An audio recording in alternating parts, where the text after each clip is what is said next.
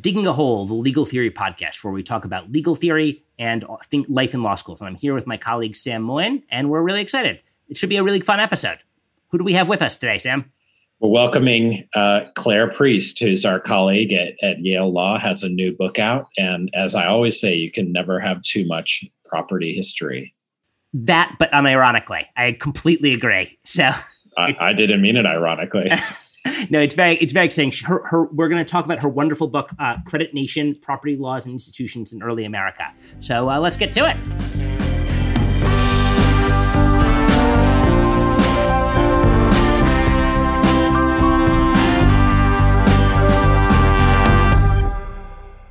Welcome to Digging a Hole. Um, we're so excited to have our wonderful colleague Claire Priest here to talk to us about her new book, Credit Nation Property Laws and Institutions in Early America. Thank you so much for coming, Claire. Thanks so much, Sam and David. It's great to be here. No, it's it's a privilege to have you. And you know, I'm just going to ask a couple of questions for you to summarize the amazing book and aspects of it. Um, I I thought it would be interesting to start with kind of cr- chronology and and geography. Um, in part because I I I, I want to kind of abate a confusion I have about the book school as as someone who's more familiar with like the European side of things. So the the the word nations in the title, but obviously for most of the period you're covering, you're dealing with a colony of of an empire. Um, yes. And you know you you brilliantly you know argue first in detail that there was there was a distinctive trajectory in in in this part of the British Empire. Um, and so I, you do get up to the American Revolution. So I, I just um, like you to kind of begin by explaining some of that distinctiveness. Um, here's why.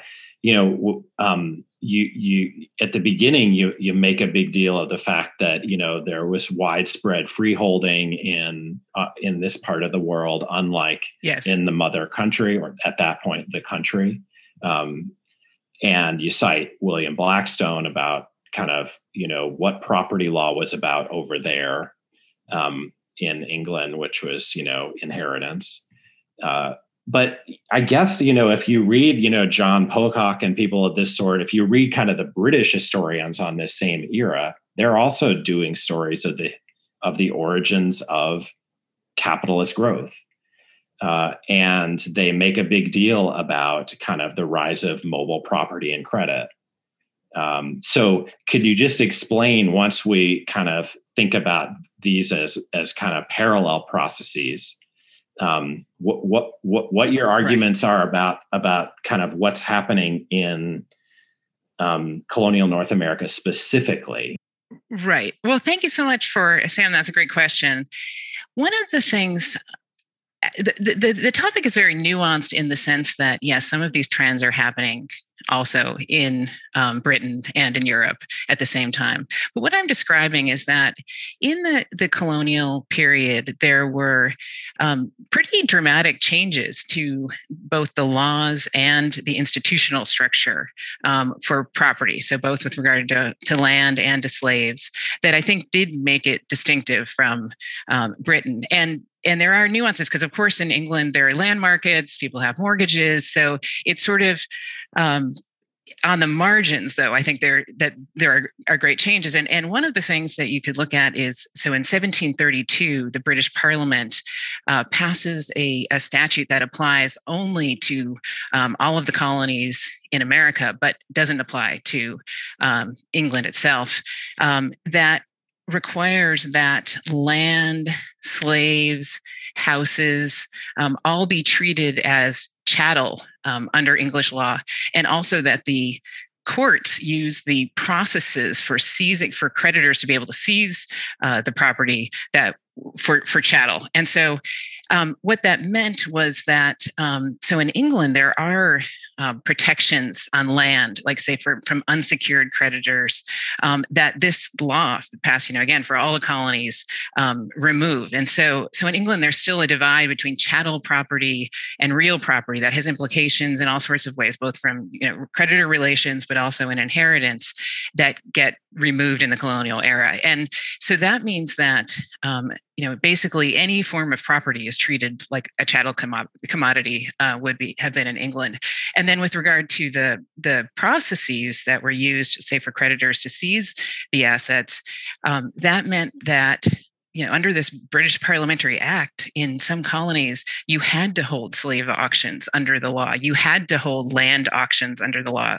Having, you know, your land held up for public auction in England wasn't happening um, at this time. I mean, interestingly, in uh, Britain, a law was passed um, later on, like in I think a century later, 1833, that essentially did the same thing. So you see that, you know, so it's essentially a century ahead in the colonies, um, and I think that that um, created an atmosphere where both the uh, that where people had there was sort of greater access to credit but then it also led to an atmosphere where people are leveraging the property that they have and for the colonies that had slaves as the labor source. They're using slaves as collateral uh, to a you know that that clearly had to have an, an impact of expanding um, slavery because you know to use it at, as collateral for even for the purchase of, of further slaves um, led to an expansion of slavery. But i think that this distinction so that so that's one side of sort of the body of laws that commodify property. A second thing with regard to the institutions is that the colonies adopted a system of uh, public title recording and public mortgage recording. So in England, of course, people have mortgages, people have uh, property titles, but a lot of the conveyancing is happening in private homes using the lawyers and kind of out of the public view. And people view that process to be that system to be expensive because you hiring lawyers for everything to go over you some people had an attic room with the big chest with all the property documents and you the lawyers would get together and they go it was the deed room go through everything you know if you wanted to get a mortgage. Um, you know to the fact that you could just go into the common pleas courts which met quarterly in every county and and record it uh, there for a small fee and then have those records accessible to everyone i think that it was viewed as as really like widening the, the the number of you know broadening the number of people who had access to credit creating a much different atmosphere. Again going back to slavery it was you know facilitating the use of of slaves and land as as as a property that could be used to access further credit and you know so it was a sort of streamlined process.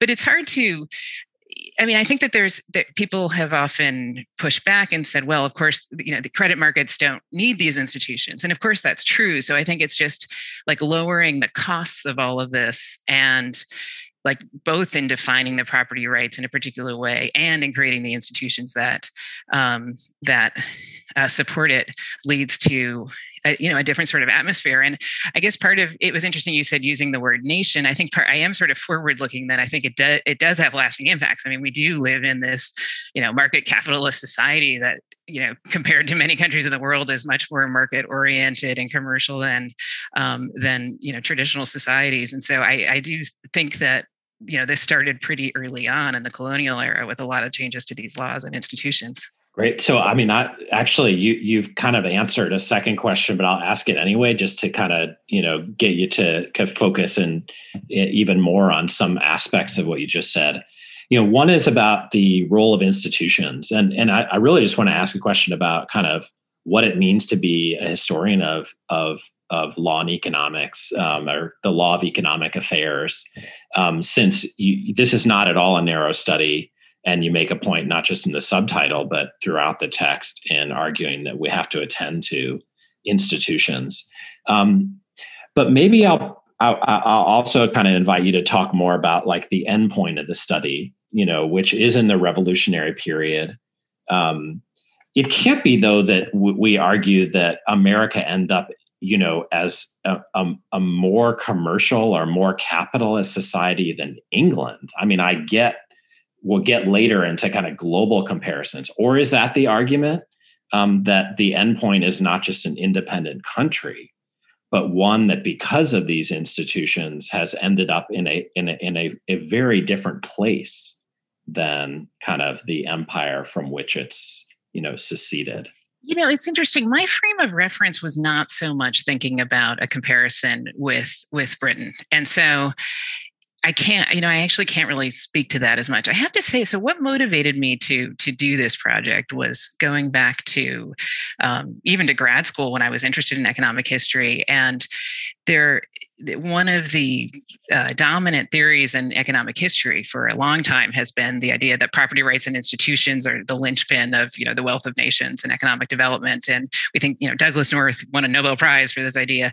And as i was reading that literature i uh, first I found the use of those terms pretty vague. And then also went when I started teaching property law. I was really interested to find, you know, read the literature on how you explain the uh, the relation between property and economic development in the United States, and I found that there was just very little in this period about the colonial era, founding era.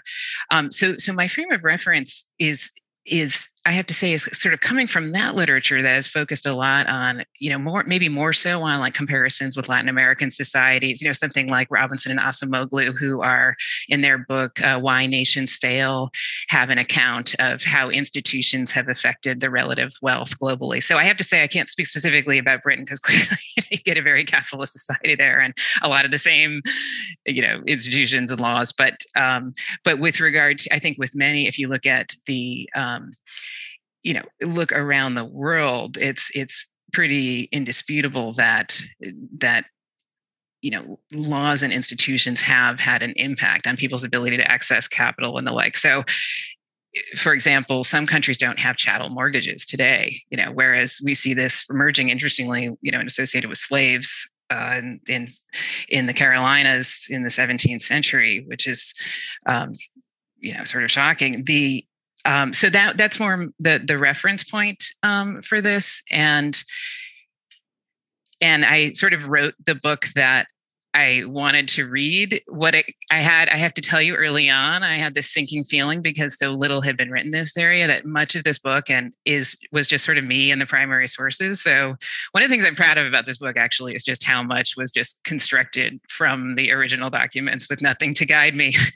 oh, it's it's heroic. It's totally heroic in that regard, and you know, it starts a discussion uh, without you know many other entrants yet. So absolutely and one of the goals of the book is just to get it out there and to have people you know to have it be generative. You know i think that there are so many phd dissertations that i could if people found now when you go around you know the family table and tell people that you're you're studying you know mortgage recording you're not going to get a lot of uh, slaps on no, the back but no, um, information costs and property is the new hotness. It's it's it's it's, it's definitely all that. I have a ton of questions about the relationship between this and property theory and so, so some of them you've actually previewed but i want to start in a slightly different place.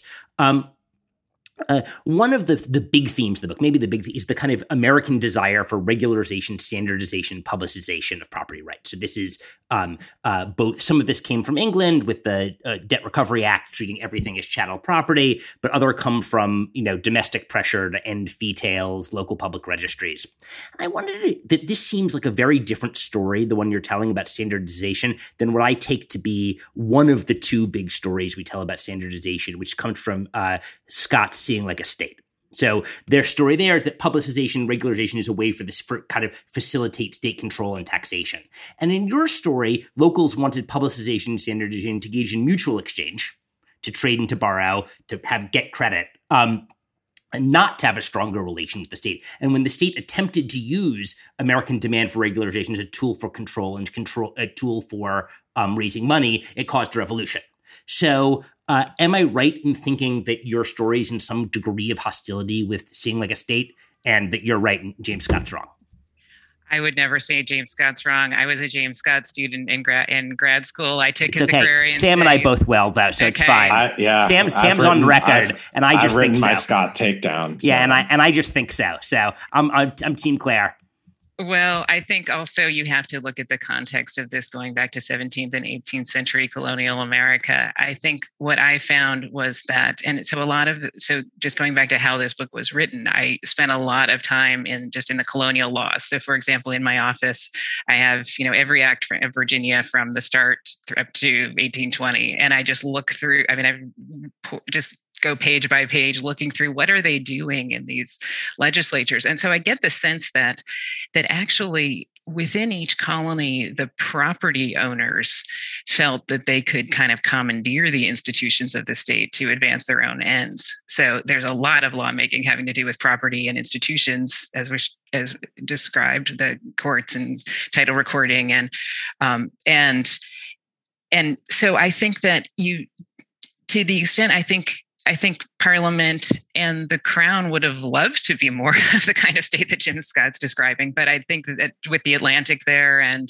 they didn't have the capacity. So they're developing the capacity over the 18th century. So I think that after the Seven Years' War, you know administration gets in place that says you know we've got to finally rein these these people in over in the colonies and right and that's where things go bad but i do think that you see a, a kind of colony by colony uh, approach where and and this is sort of ties into some of the values that you see in the founding of people thinking this can be a country you know for us the property meaning the property owners which you know we know that of course if we're talking about white male freehold landowners i think uh, Alex Keyssar pointed out, or maybe it was Robert Steinfeld, that these are only really 15% of human beings who who we're talking about. But um, but they thought of these institutions as as things that they could they could you know the state as something they could command. But I do want to point out something that that also that you mentioned about um, about fees and sort of who's going to who is this going to be revenue generating um, because this is a story that I, I, I tried to weave in there which is that this is, ends up being a source in some colonies of a lot of tension between the colonists and the crown authorities. So there i i start chapter two which is about the history of title recording with a little uh, something that I an exchange I found about you know who's going to get the fees from recording titles and the in in Pennsylvania they want title recording in the local community but that would take away the fees from the the colonial administrator. So they say no you can't do local title recording. And so there's this kind of fight for the local local communities to take over. And actually david this sort of ties into to some of your work. I think you know you think why do we why do we elect our county clerk? In in Connecticut. It seems crazy, but I think I actually think there's a lot of that institutional design was happening in the colonial era to make sure that this person wasn't appointed by the the crown appointed governor. Um, the governors are trying to set up these patronage networks, and the locals are saying, no, let's just elect people out of the out of the, the property owners and as a way to buffer against imperial control. So there's this kind of fight for the local that's happening throughout this period that I think is really interesting. I mean, one that goes on to today, right? We have county level property assessment frequently um, for taxation purposes, and we the property tax is obviously a dominant local tax. Although Connecticut right now is proposing a statewide property tax for the first time in a long time, and we've had disputes over elected county register, re, uh, county property register over things like fracking, where we see a like dispute about ways in which the locals attempt to frustrate state uh, state policy demands. So just so you know, I think in St. Kitts, the first recording act actually gave life tenure to the county clerk. So imagine that, like you can only be fired for good cause. Uh, that was the way to even you know gain more local control. But I but just on on this point, I wanted to also mention that it's not like we came up with like the greatest institutions. I mean, recording title is seems kind of insane. The fact we have to pay, pay, title insurance all the time because all we do are just hold records and not actually uh, that the state isn't at this point issuing. I don't know how you feel about this, but the fact the state isn't issuing title. You know, we get a title for our car, of course, but not like for our home, and we have to buy title insurance. But but if you look back to the uh, 17th and 18th centuries, it was sort of a brilliant way to just build institutions on the cheap. It had basically no cost. Like somebody had to sit there and keep a record of all these things and and just let people look through it. Yeah, I I know nothing about this field, and I but when I did buy a house, I found it so so primitive that there was this piece of paper and I was strongly urged to buy this insurance, but no one could explain why I needed it and so forth. But I want to take this in a different direction because I know a lot of our listeners will be interested in, you know, first of all, what you say about slavery uh, and more broadly, how you relate to this emergent field of the history of capitalism, um, which often emphasizes slavery in a very different way than you do. You know, your story is basically has to do with the slaves as collateral um, for for credit, yes. and and and you know, you you do not you you you you you you ha- have a very different attitude towards the function that slavery might have played in you know the rise of capitalism or growth or whatever we're talking about than than kind of the, the this this new school of thought. So could you just talk about um, whether you have a critique of them or whether you're telling just kind of a more important story that they've missed? Or um, you know is is there an opposition or more kind of just different different arguments that could sit alongside each other yeah. Well, first of all, I think it's great that there is this literature because it's been a long time coming. If you think that Eric Williams wrote his book, Capitalism and Slavery, in 1944, and there's been very little written. Um, I also want to just mention that when I wrote this book, I was very committed to the idea of doing what I would, I guess you could refer to as, say, a unifying history. Um, I get disappointed when I see that people were writing either about the founding era or about slavery, which seemed to me this is not representative of what it, the country. And it's very hard to write about this country in one with one idea. But I was committed to that, and so it's a bit clunky in places and but it's sort of a, a goal of mine was to try to write about the whole country at once, um, or you know the 13 colonies, and um, and and with with the with the you know perils of doing so.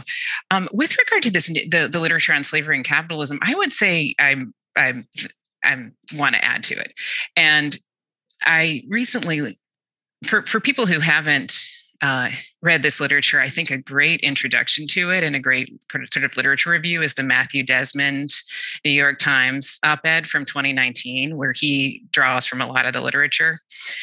And I would say the literature has largely focused on a later period, on the 19th century.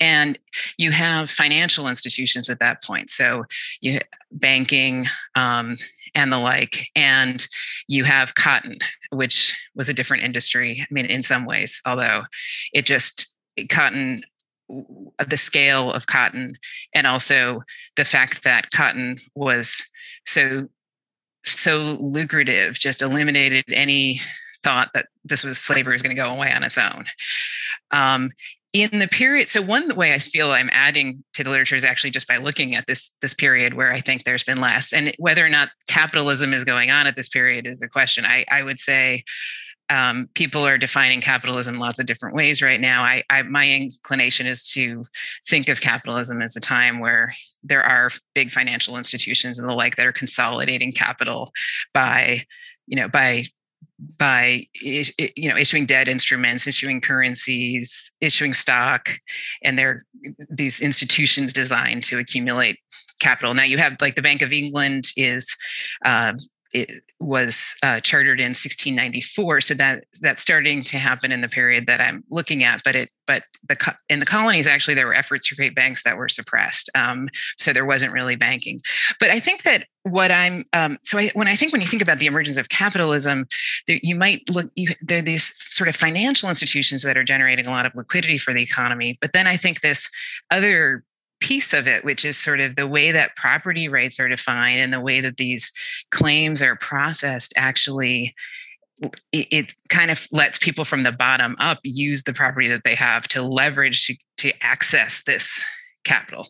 And so when I think about the slavery and capitalism literature, I mean, first of all, first of all, one the fact that slaves are part of the capital is should be a, is a huge should be a huge part of our conception of what slavery was about we we talk about torture we talk about rape and slavery we talk about the inhumanity of having you know your autonomy taken away but the fact that you're to to to be collateral creates insecurity of a magnitude that is sort of hard to fathom where you know whether your owner is going into debt or there's a bad weather year and the vulnerability that you have um, to being seized um, in fact i remember i think it was in annette gordon reed's uh, book about uh, washington um, that uh, he she talked about how uh, that Washington was known for not torturing his slaves, but he would kind of walk down and say, you know, I could just sell you, and that is that is torture in my mind. That is um, so. So that's you know in terms of how we think about slavery, I think that this is a is a big um, important part, but also the fact that slavery was a system where the labor is part of the capital clearly allows people to access more capital and leads to the expansion of the institution. So um, there's an interesting uh, Gavin Wright has a book, uh, Gavin Wright um, from Stanford has a book called Slavery and American Economic Development, which I is one of my favorite uh, books of history, actually. Um, that where he he points out that if you look at the time of the Revolution, if you look at uh, compare wealth in North and South, that if you include slaves as part of the wealth, then per per free person capita, the South was much wealthier than the North. Um, but then when you take away slaves as part of the wealth, then the South is much poorer. So the it shows you that the the the fact that slaves are part of the were, were part of what made these economies wealthy and that what drove them to expand and and and thrive. So I think that it's slavery is is connected and I th- but I think you know when I'm looking at are sort of the way that people are using their property including slaves to access the credit that's available partly coming from you know this financial sector as well. Oh that perfect. Yeah, I want to bring you back to some of the real property stuff. Um uh uh and uh, and the north a little bit. Um so uh uh, we both have the great pleasure of teaching Molly Brady, who's now a professor at Harvard. Um, and Molly and I are in a big argument. I want you to help me out with it a little bit. Um, uh, by the way, hi, Molly, if you're listening. Um, uh, so, like uh, Gary Libecap and Dean Lueck, I am a big opponent of metes and bounds uh, property demarcation and a big fan of rectangles and squares on the ground. A number of grounds. One is that it kind of reduces information cost in a Merrill and Smith sort of way, but another one is that it makes uh, it makes it easier to it can it's a kind of but by reducing information costs it uh, it allows for it makes it property easier to figure out who owns what and it um and it uh, allows for greater investment. Um, uh, Molly um, takes an argument that at least in early American history, kind of overlapping with your period, that metes and bounds was pretty good for these kind of insular communities. Um, of one of the insular communities she talks about is New Haven. Um, uh, I think that uh, her position that the the metes and bounds was a which we still have in um, uh, because these property systems are extremely long lasting um, uh, is like a, a, pretty severe inhibitor of growth and following Libecap and Lueck um, and that your story is a pretty consistent with that that the one of the great innovations of American property law is its reduction of information costs across a number of dimensions, and that metes and bounds is a kind of a a, a long-tailed English uh, inanity. so, am I right, or is Molly right, or what? Um, I actually I don't have a view of metes and bounds. I mean, I have to say that one thing that's interesting, I can tell you it was it was striking as I was trying going through all these colonial laws, looking to see how they set up the recording systems. That often they were more interested in just recording mortgages than trying to record property titles. So we don't have this, you know, there's not this some big push for a cadastre type system or mapping or the like. People just want to know how much leverage somebody has, and maybe that's because we we didn't have that. I mean, I think I think that. Um, I, I well for one thing I can I guess I can reveal that Molly started her her now famous article about metes and bounds in my seminar and so I was there at the inception so there's very hard pressed to put so say anything I, against it. I um, love I love Molly but I'm blaming you personally for this one so you can't because she was the one who spent all the time in the New Haven land records looking at all these metes and bounds and documenting it all. So I was just I was just there on the other side telling her to get some fresh air once in a while. Um, but I think that I think you're both right. I think that I well also do we want a world of maximum efficiency? Who wants that? Sorry, I'm waving my hand, I'm raising my hand. Sorry.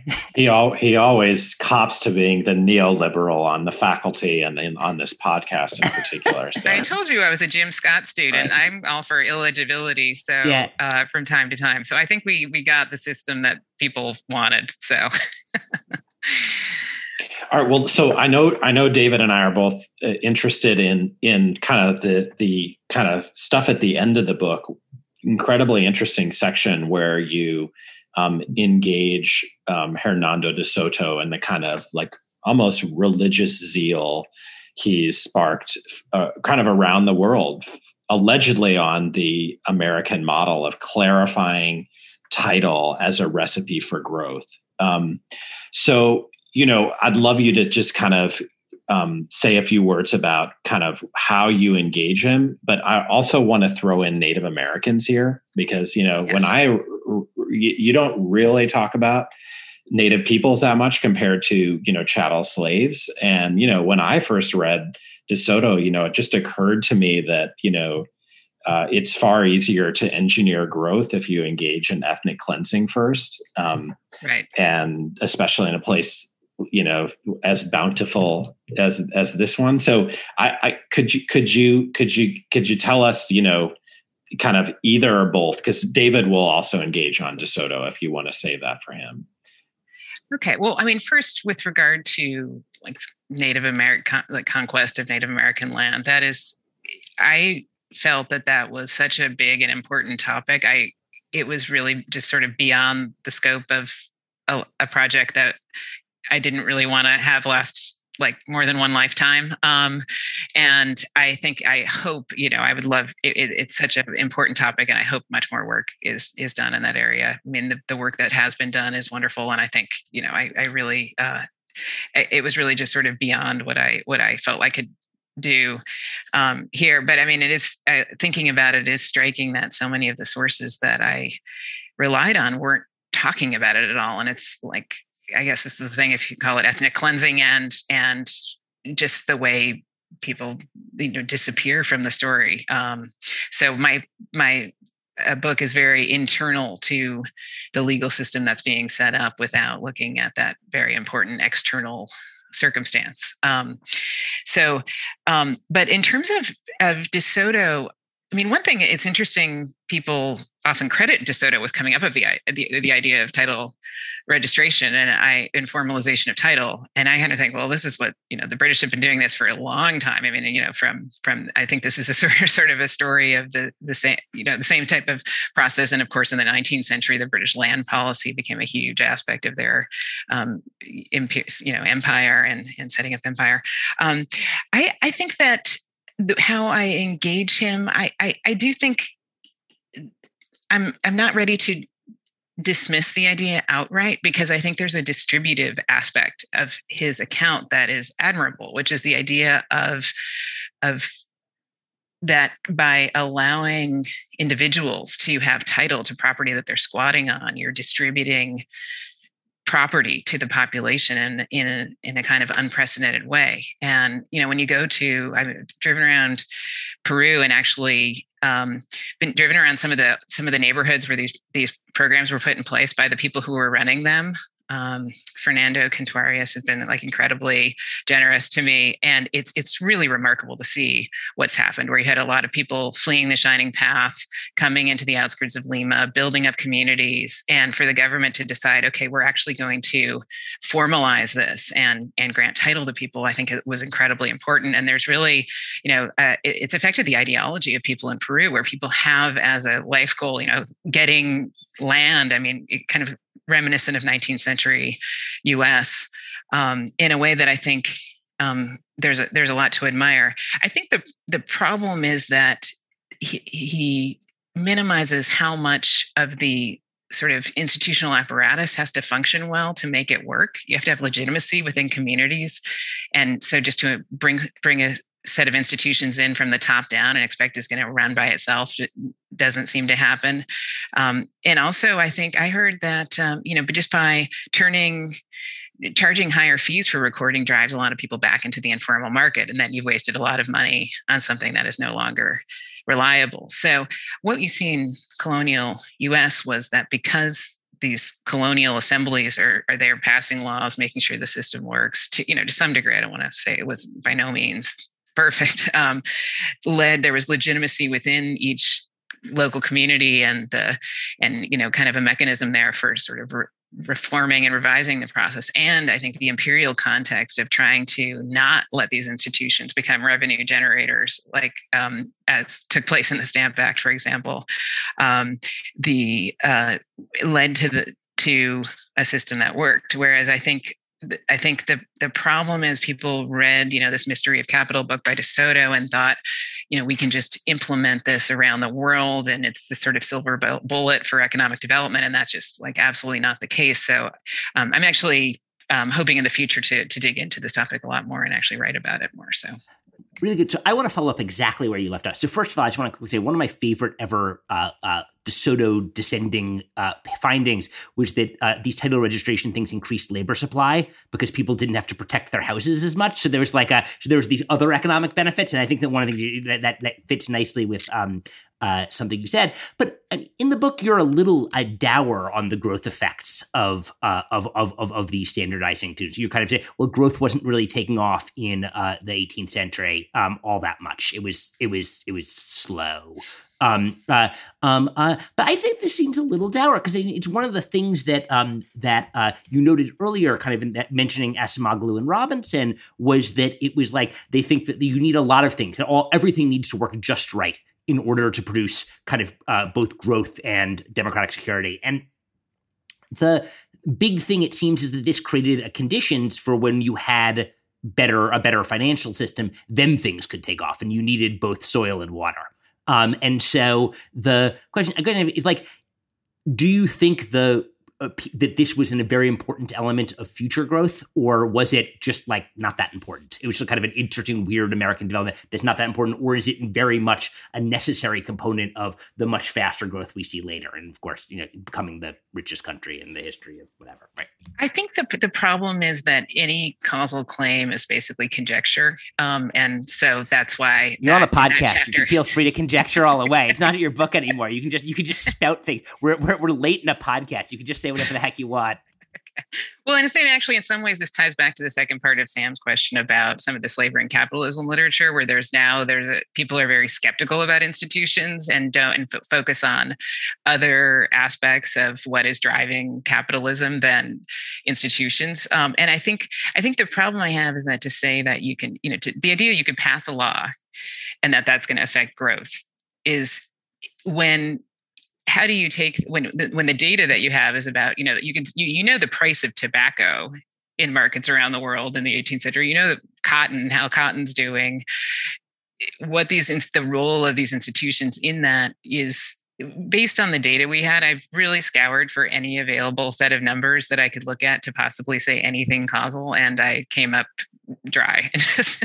And so when you look at the economic history literature on this period i think people are they're a little shocked that, that, that any measures of growth, and I'll leave it to, to the economic historians to to come up with you know make use of the numbers that they have and the control studies that they can and and it's you don't find high growth rates at this time um, but what i say in the book i mean i will stick to the the way i i i discussed in that chapter the problems are one slavery this is not a great system for long term growth. It leads to a very sort of sick economy that's not only due to the um, appalling treatment of the slaves themselves, but also just in terms of focusing everything on particular staple crops that exhaust the land and require constant moves west to, to keep it going.